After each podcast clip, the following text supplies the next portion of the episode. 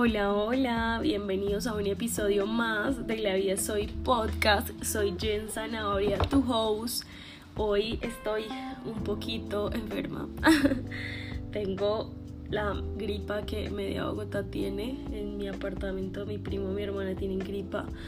A mí hace unas semanas me ha dado amigdalitis, pero nada más. Pero no, ahora tengo gripa. Anoche duré estornudando, no sé, ya decía ya no más, ya no más. O sea, de verdad mal. Y yo pensé como tengo flujo nasal, no es rinitis, porque soy rinítica. Pero no, no es, es gripa. Entonces me tomé todos los remedios, me tomé las pastas, me he tomado todo. Y roguemos a Dios que en este episodio, que ayer de verdad no pude grabar porque dije como que fatal, pero hoy madrugué a grabarlo perdón, em, dije no, le decía a una amiga como, de verdad que ayer me sentía tan mal, no me levanté de la cama, o sea, mal, mal, mal. Y decía a mi amiga, pero por todos tus oyentes y tu comunidad lo tienes que hacer, Jen. Y yo, claro que sí, algo que, que para mí es valioso es la palabra. Y si yo les dije todos los lunes un nuevo episodio, todos los lunes me tendrán, tiene que pasar algo muy, muy grave, no sé Dios no quiera que me lleguen a hospitalizar, incluso allá con el pi, pi, que no me acuerdo cómo se llama. Puedo grabarles un nuevo episodio desde la clínica. Ay, no, mentiras. Cancelemos todos esos pensamientos. Es, es tratando de ser graciosa, porque hoy no, hoy no, hoy no se me da tanto lo de ser graciosa. Qué frío el que está haciendo, aunque yo soy súper friolenta. Bueno, sin más preámbulo, acá contándoles que estoy enferma, que también sí me pueden decir todos los remedios posibles. No sé, yo tengo que estar bien el, el, sábado porque tengo un evento fuera de Bogotá. Ya estoy, mejor dicho, súper agendada, súper planillada. Hasta me van a recoger. Así que no puedo faltar me dicen, pero no me vayan a salir, por favor, con que tienes que tomarte aguardiente. No, no, no, el aguardiente me da gastritis. Entonces, otros remedios, pastillas. Bueno, ya me he hecho que el agua panela, que el jengibre, el propóleo, el limón, bueno, todo eso. Sí, y ahorita me voy a tomar unos Nospirin, entonces Pax caliente, todo eso me he hecho. Pero quedo súper atenta, súper atenta, que ustedes saben más que yo de, de todas estas cosas. Bueno, dándole continuidad como a nuestro hilo, como a nuestras a nuestros a nuestros diálogos, por decirlo así, y también a, a eso que ustedes me escriben en Instagram, que yo les dije que van a ser como los temas de sus primeros episodios. Perdón, nuevamente. Eh, espero no quedarme sin voz y me toca ir tomando agua durante el episodio.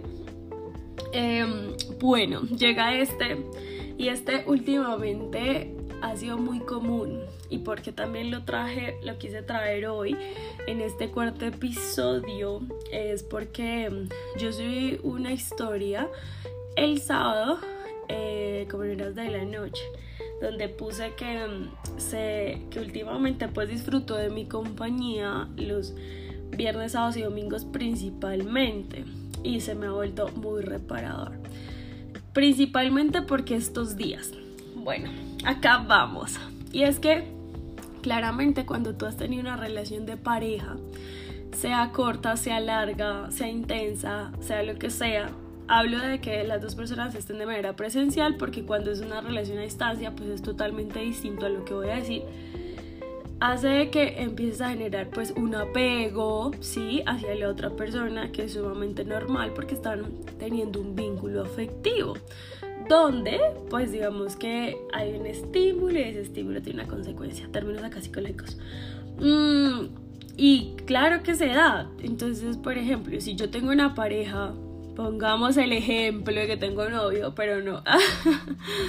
eh, yo sé que el fin de semana va a ser compartirlo con él porque ya lo acordamos previamente, ¿cierto? De pronto hicimos ya planes, porque entre semana en una ciudad, por ejemplo, como Bogotá, es muy complicado vernos porque cada quien tiene sus responsabilidades. Entonces, entre los dos tratamos de pasar tiempo de calidad y hacemos acuerdos con que el fin de semana vamos a ir, no sé, a algún lugar, eh, vamos a quedarnos en su, en su apartamento, en el mío, bueno, X o Y.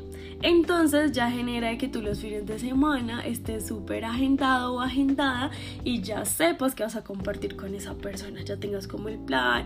Entonces qué rico hacer los planes los dos, que te levantes al otro día súper arrunchado o arrunchada.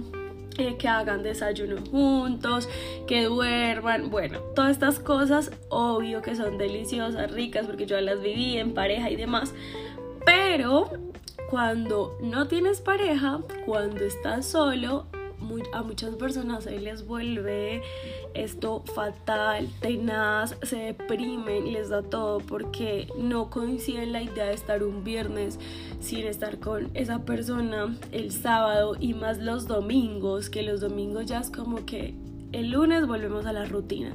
Entonces el domingo por la tarde, ta, ta, ta, tú ya estás como que fue pucha, no quiero, y entonces recuerdas esos domingos donde estás donde la otra persona y demás. Por lo general, siempre, después de terminar esas relaciones, aparece un miedo. Y es el miedo a estar solos, ¿cierto? Es el miedo a la soledad. El miedo es una emoción primaria hace parte de esos mecanismos de supervivencia. Obviamente a quien no le da miedo también la incertidumbre, como que caminar en tierras movedizas, a todos nos da miedo, ¿cierto? Principalmente el miedo surge porque vemos amenazada nuestra supervivencia. En este caso, pues no está amenazada nuestra supervivencia, sí, pero sí puede generar unos miedos, miedos a la enfermedad, a la pérdida, a la muerte, al fracaso, miedo a la crítica, ¿cierto? Pero uno de los más eh, que sale a la luz, por decirlo así, o uno de los más comunes principalmente después de una ruptura, incluso a veces también dentro de la relación, es el miedo a estar solos, es el miedo sin estar con alguien que tenga un vínculo. Yo acá les voy a decir algo y es, a mí alguien me dijo esto una vez y me dijo como, Jen, es que nosotros nacemos solos y morimos solos. Pero me lo dijo de una manera mm, no tan asertiva, no tan linda. Y a mí cuando me dicen las cosas así, yo como que antes decía como que, ay, háblame lindo, háblame no sé qué. Obvio, soy full consentida. pero esto como que no viene al caso.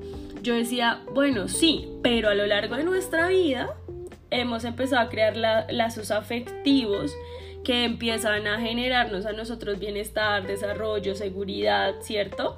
Pero también es necesario que nosotros mismos nos encontremos en un estado de tranquilidad, que nos genere paz estar con nosotros mismos, ¿sí?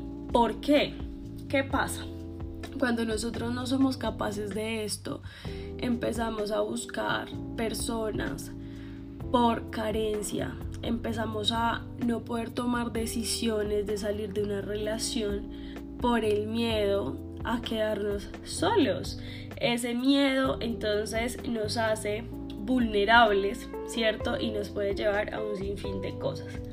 Mm, ¿Qué es importante acá? Siempre es importante priorizarse. Claro, puede que tú ahorita me digas como que yo no le veo sentido a esto, definitivamente eh, pues eso, eso como que no viene al caso. Muchas personas dicen como que no, el hecho de que yo esté con una pareja y demás no quiere decir que yo tenga miedo a estar solo.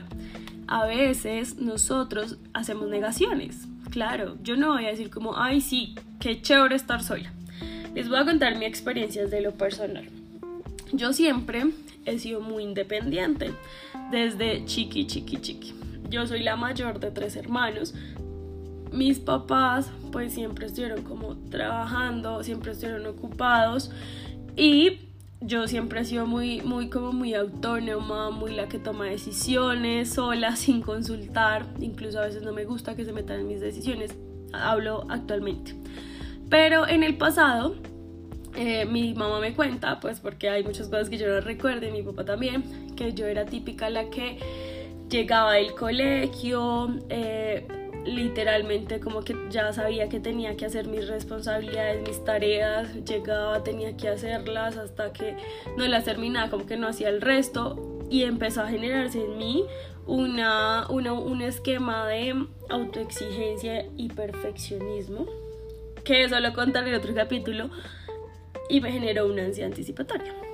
Pero, adicional a esto, eh, traigo a colación estos ejemplos porque yo empecé a ser muy independiente. Entonces mi mamá no tenía que decirme ni mi papá, hija, ya hiciste esto y esto. No, porque yo solita ya lo tenía hecho.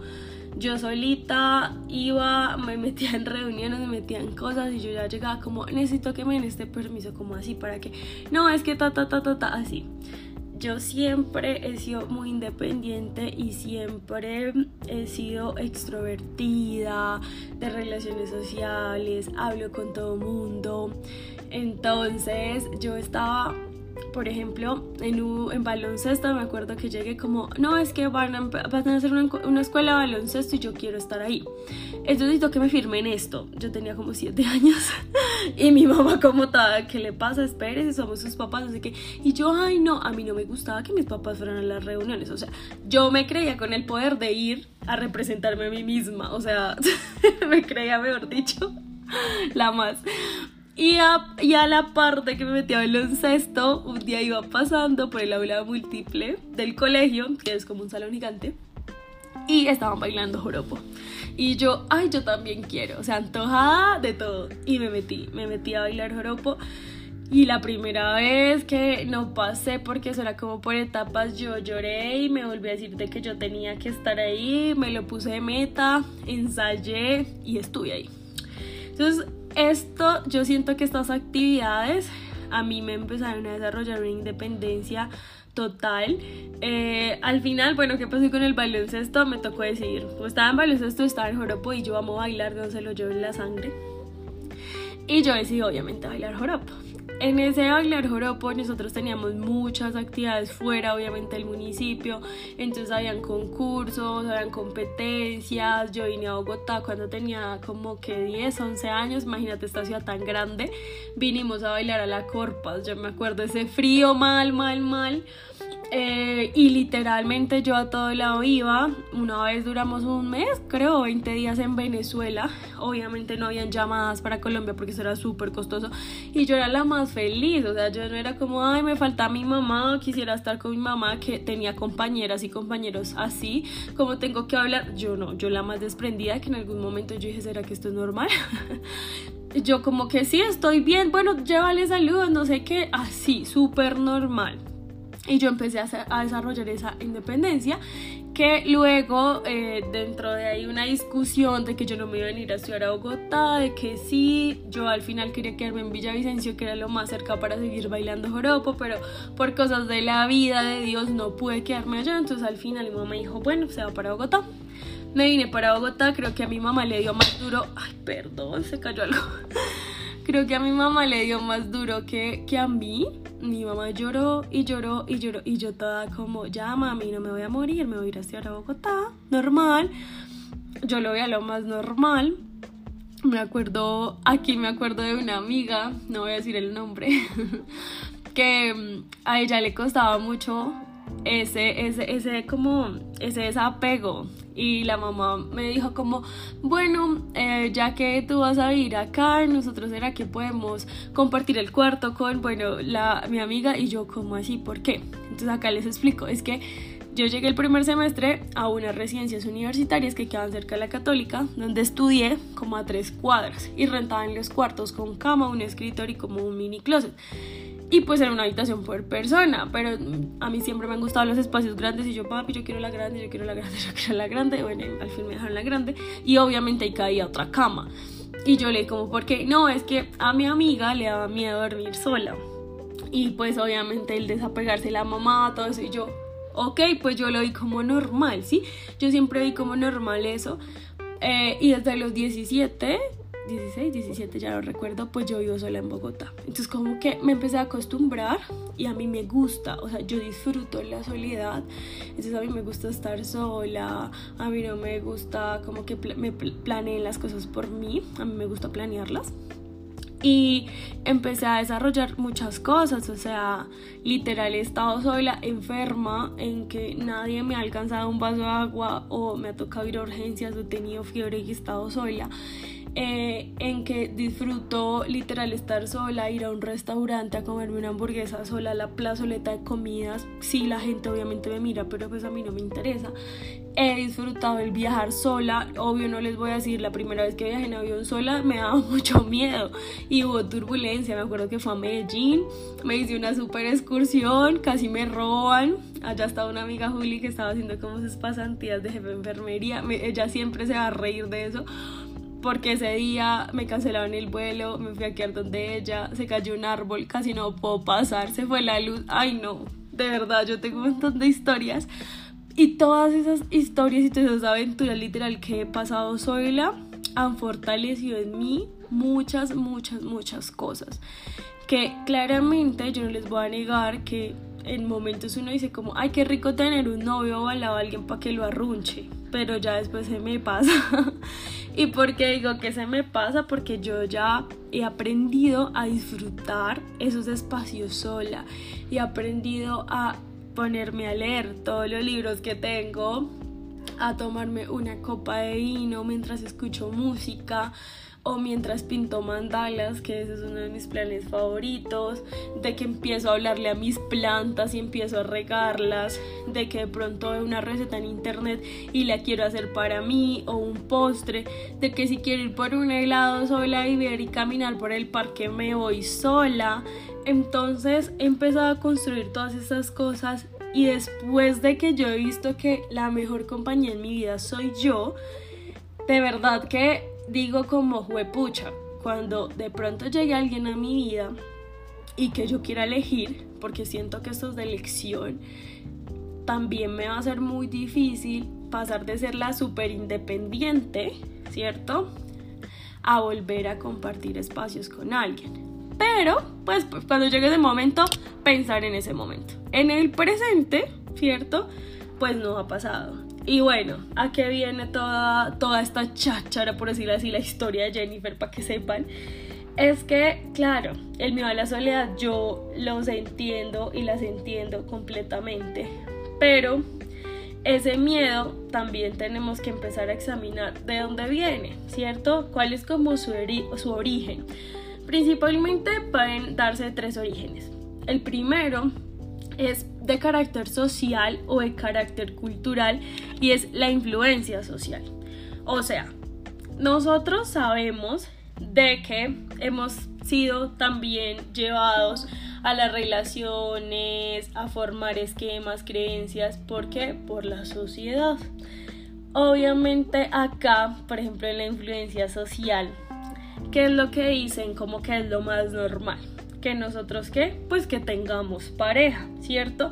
Entonces acá es como que se espera de que pues la mujer tenga su pareja, el hombre su pareja, también las personas LGTBIQ más que tengan su pareja, o sea, eso es como la tradición, ¿cierto? Que ya se supone que está en nuestra sociedad. Y cuando nosotras las mujeres principalmente estamos solteras, y casi que llegamos a una edad como la que yo voy a llegar, que es a los 30. Yo no sé por qué les tienen miedo. He escuchado amigas que dicen, uy, no, los 30. Y yo así como, qué rico, van a llegar los 30. ¿Qué, qué me esperarán los 30? En enero les cuento. Pero todo esto es de percepción también, ¿no? Entonces es como que mamita la va a dejar el tren. Mamita, usted se va a quedar para vestir santos, ¿no? Eso es lo que dicen. Mamita y el novio entonces cuando llega Navidad esto em, ya empiezan los memes, yo ya los he visto por ahí en Facebook y dicen como eh, ¿quién quiere conmigo ir a cantar las novenas? ¿Quién quiere conmigo ir a comer natilla y buñuelo? ¿Por qué? Porque las familias están acostumbradas de que nosotros vayamos con pareja. Entonces mamita y el novio, papito y la novia siempre nos están llevando a que tenemos que tener una relación en pareja. Entonces, muchas personas empiezan a afanarse y angustiarse porque, ay, yo no tengo novio, tengo novia, ¿qué decir mi familia? He escuchado de verdad amigos que dicen como, no, pues es que yo nunca he tenido una novia y no sé, tengo 24 años. O sea, una novia formal, ¿cierto? Porque han tenido amiguitas por ahí y demás. Entonces en mi casa están pensando que soy gay. Y yo soy como, what the fuck, ¿cómo así que están pensando que eres gay? ¿Y por qué? No, porque no he llevado, ta, ta. pasa con las mujeres. No es que me ven solo con mujeres, mi mamá ya me preguntó, mi papá ya me preguntó. Y yo digo, como es de verdad que nosotros tenemos que estar con alguien, muchas veces llegan a relaciones por este miedo. Entonces, si yo ya tengo una pareja, pues la gente no me va a juzgar ni me va a decir nada. Y los que las mujeres que van llegando a sus 30, si yo a los 30 ya tengo una pareja, pues tampoco me van a decir nada. Y entonces, ¿qué pasa? Que empiezan a tener unas relaciones o comienzan unas relaciones por el temor al que dirán y son relaciones vacías, llenas de carencia, llenas de pronto de manipulación, eh, llenas de digamos que de todo menos de amor. Y eso es muy triste. Ahí es cuando yo les digo, si ustedes se conocieran, si ustedes se amaran, si ustedes se priorizaran, si ustedes trabajaran en ustedes mismos, creo que no llegaríamos a este tipo de relaciones y no nos importaría el que dirán. ¿Sí? Piensen eso, piensen eso. Bueno, ese es uno de, digamos que, como de los orígenes que podemos llevar. Otro es ese miedo a fracasar y también esos esquemas de autoexigencia o perfeccionismo. Entonces, ¿qué pasa? Que cuando dejamos las relaciones, ¿cierto? Cuando cortamos o cuando nos cortan en nosotros, también empezamos a sentir a veces culpa, resentimiento, a decir que, bueno, nosotros qué fue lo que hicimos mal, por qué nos dejaron, o de pronto empezamos a revisar patrones y es como, no, es que a mí siempre me han dejado. Empieza como todo ese, todo, todos esos miedos infundados por el miedo a fracasar, pero yo aquí les digo como que siempre la relación es de dos, ¿cierto? Y nosotros no podemos decir que todo depende solo de nosotros, porque la pareja en lo ideal es un, equilibrio. Entonces siempre tenemos que mantenerlo. Que el miedo a fracasar, pues creo que todos en la vida tenemos ese miedo, ¿cierto? Pero está en ti, en hacerlo, de que de pronto puedes empezar a mitigar para que no se llegue a dar. Entonces podemos empezar a hacer cosas, ¿cierto? Pero hay que dejar de lado de que somos perfectos, de que siempre vamos a llegar al perfeccionismo, porque esto es falso. Acá me hace recordar, digamos que este apartado en las personas que le tienen miedo al compromiso, ¿cierto? Yo he escuchado en estos días, como escucho muchos podcasts, estaba escuchando un podcast donde nos hablaban de que, bueno, uno, ya le habían puesto nombre al miedo a quedarnos solteros el resto de la vida, que es la anuptafobia. Eh, y también escuchaba de que hay muchas personas que le tienen miedo al compromiso, principalmente porque es porque dicen como, es que yo no sé si con esta persona de pronto me case y no sea la adecuada, ¿cómo hago para saber si es la adecuada? Entonces empiezan a generar ese miedo al compromiso y cada pareja que llegan no es la adecuada. Y de literal decía ahí la persona que estaba hablando era como, pero ¿quién es la adecuada? Nos vamos a pasar toda la vida pensando quién es la adecuada y acá le hallo la razón. No somos perfectos, nadie es perfecto en esta vida. Todos tenemos cosas que trabajar. Digo, todos somos diamantes, pero tenemos que pulirnos. Pero si tú no empiezas a trabajar en ti mismo, no empiezas a ver qué es lo que hay por mejorar, pues es muy difícil. Y todo empieza desde nosotros. No podemos exigirle a otra persona X, Y, Z cuando ni siquiera estamos viéndonos hacia adentro, hacia nosotros. Entonces, trae a colación eso porque me recordó principalmente este apartado, ese miedo al compromiso y creo que sí se da, lo he visto mucho, mucho, mucho. Bueno, otro, otra digamos que hay los factores, orígenes que se puede dar de este miedo a estar solo es el miedo al abandono que empieza a generar una dependencia emocional con la pareja, ¿no?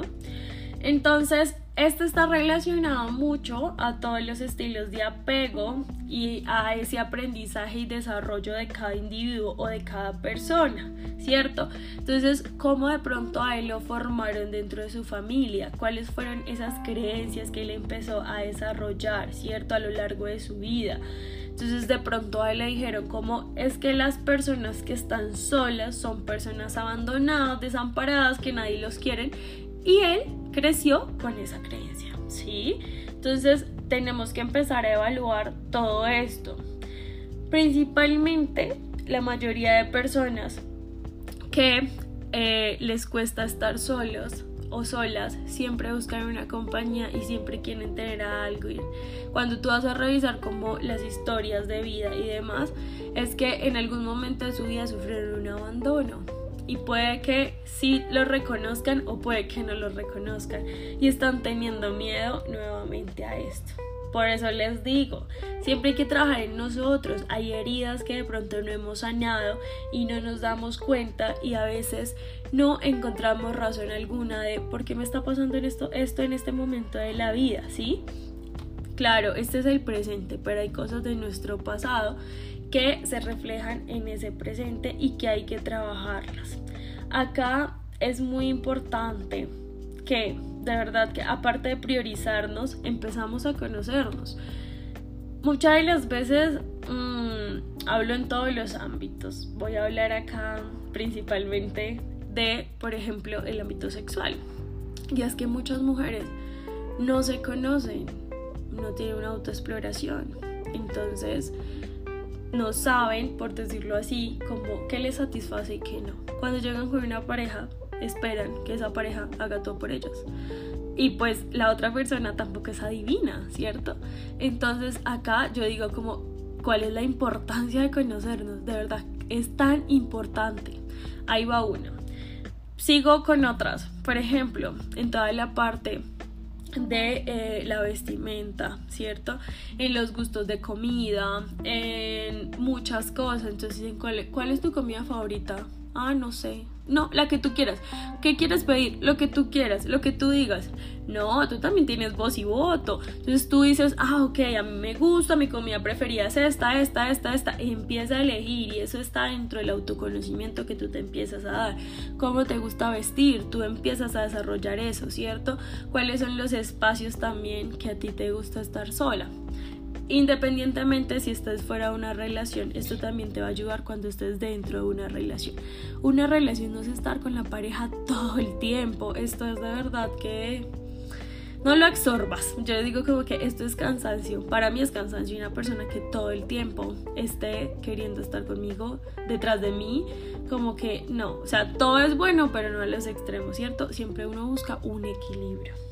Entonces, yo les digo como que si tú te conocieras y aprendieras a conocerte y supieras diferenciar cuáles son esos espacios, cuáles son esos lugares, cuáles son esas cosas que te gusta hacer estando sola y cuáles son esos que disfrutas, puedes darle el espacio a la otra persona y no vas a ser como acaparante, se dice, creo. Bueno, como que vas a acaparar, por decirlo así, a él. Porque créanme que eso es agobiante. Claro, hay personas que les gustan, justamente por eso, porque tienen una dependencia, porque tienen un apego, ¿sí? Pero detrás de eso hay también una carencia. Entonces, eh, yo les digo, hay muchas cosas para aprender a conocernos y lo más importante es empezar a estar ese tiempo solas. Pero no es que como otras personas y otras amigas que me han dicho como, Jen, pero es que yo llevo 5 años sola, 6, 7, 8, 9, 10, sin pareja, ya es justo que tenga novio y que tenga una pareja. Yo no voy a decir que no. Claro, pues si tú quieres y está en tus planes, pues chévere. Pero yo ahora te pregunto, ¿y tú qué hiciste en esos 10, 9, 8, 7, 5, 4, 3, 2 años, uno, no sé, que lleves de soltero de soltero? ¿Trabajaste en ti? ¿De pronto fuiste a terapia? ¿Revisaste cuáles son esas creencias que tienes del amor? ¿Revisaste cuáles son esas creencias? ¿O para ti ese checklist que tiene que llenar tu pareja?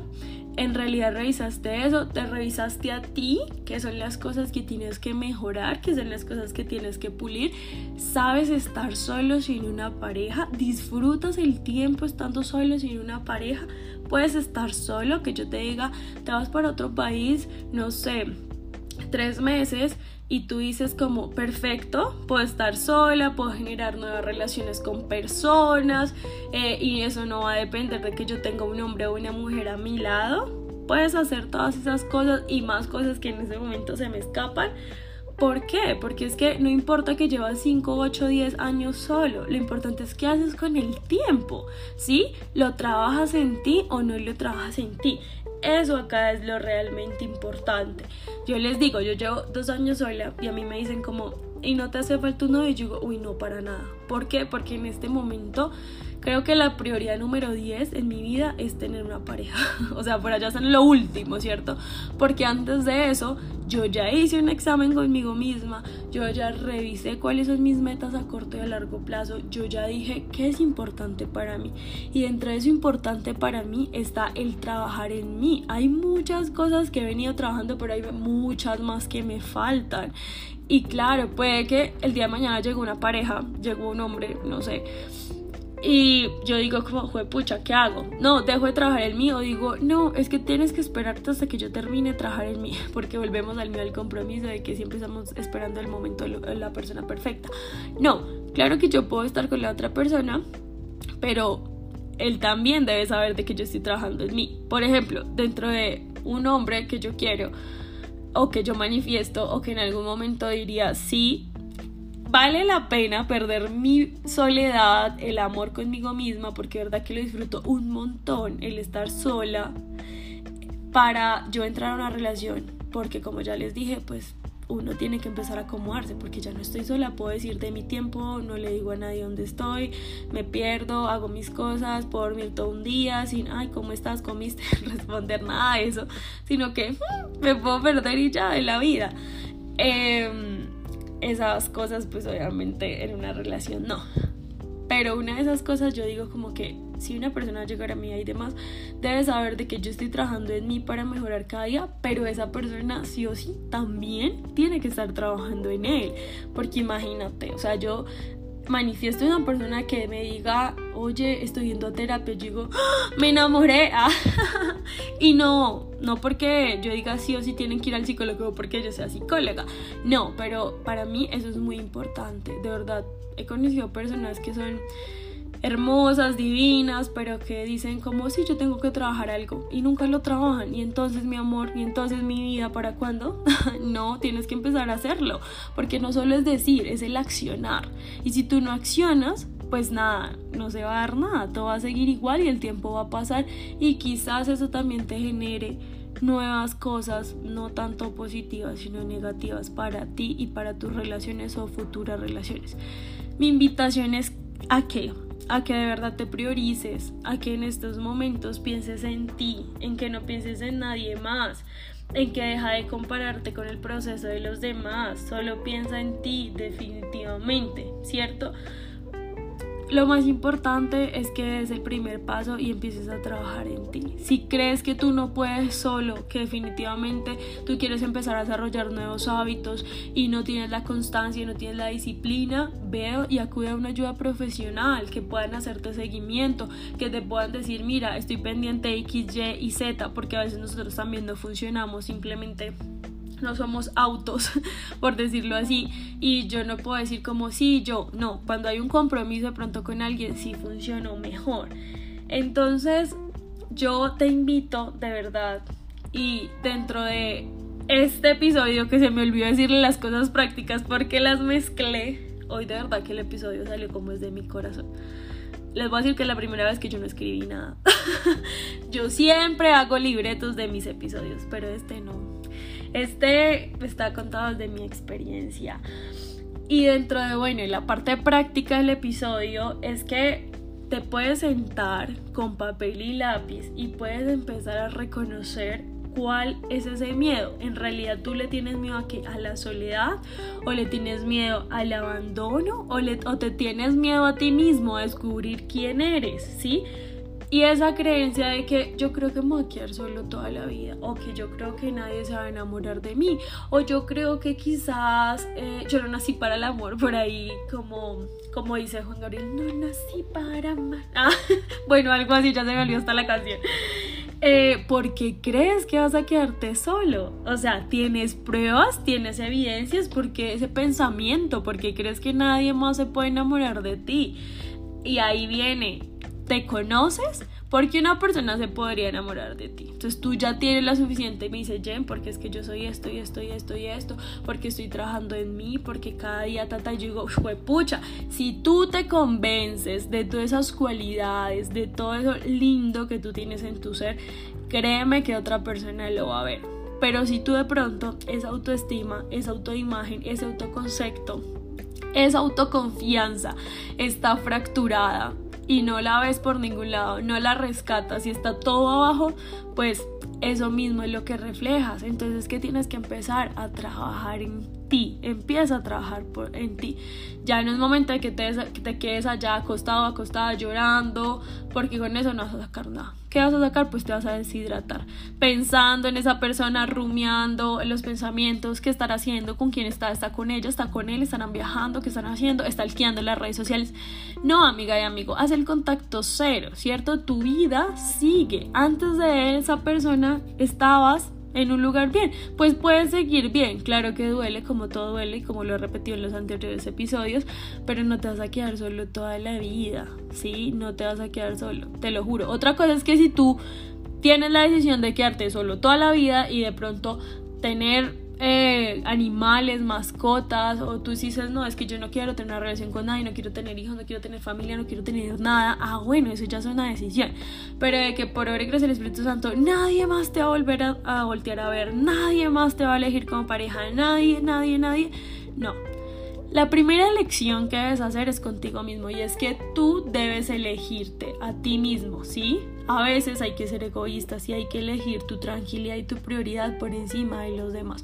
Dime si tú no te priorizas, ¿quién te va a priorizar? Dime si tú no te haces valer, ¿quién te va a hacer valer?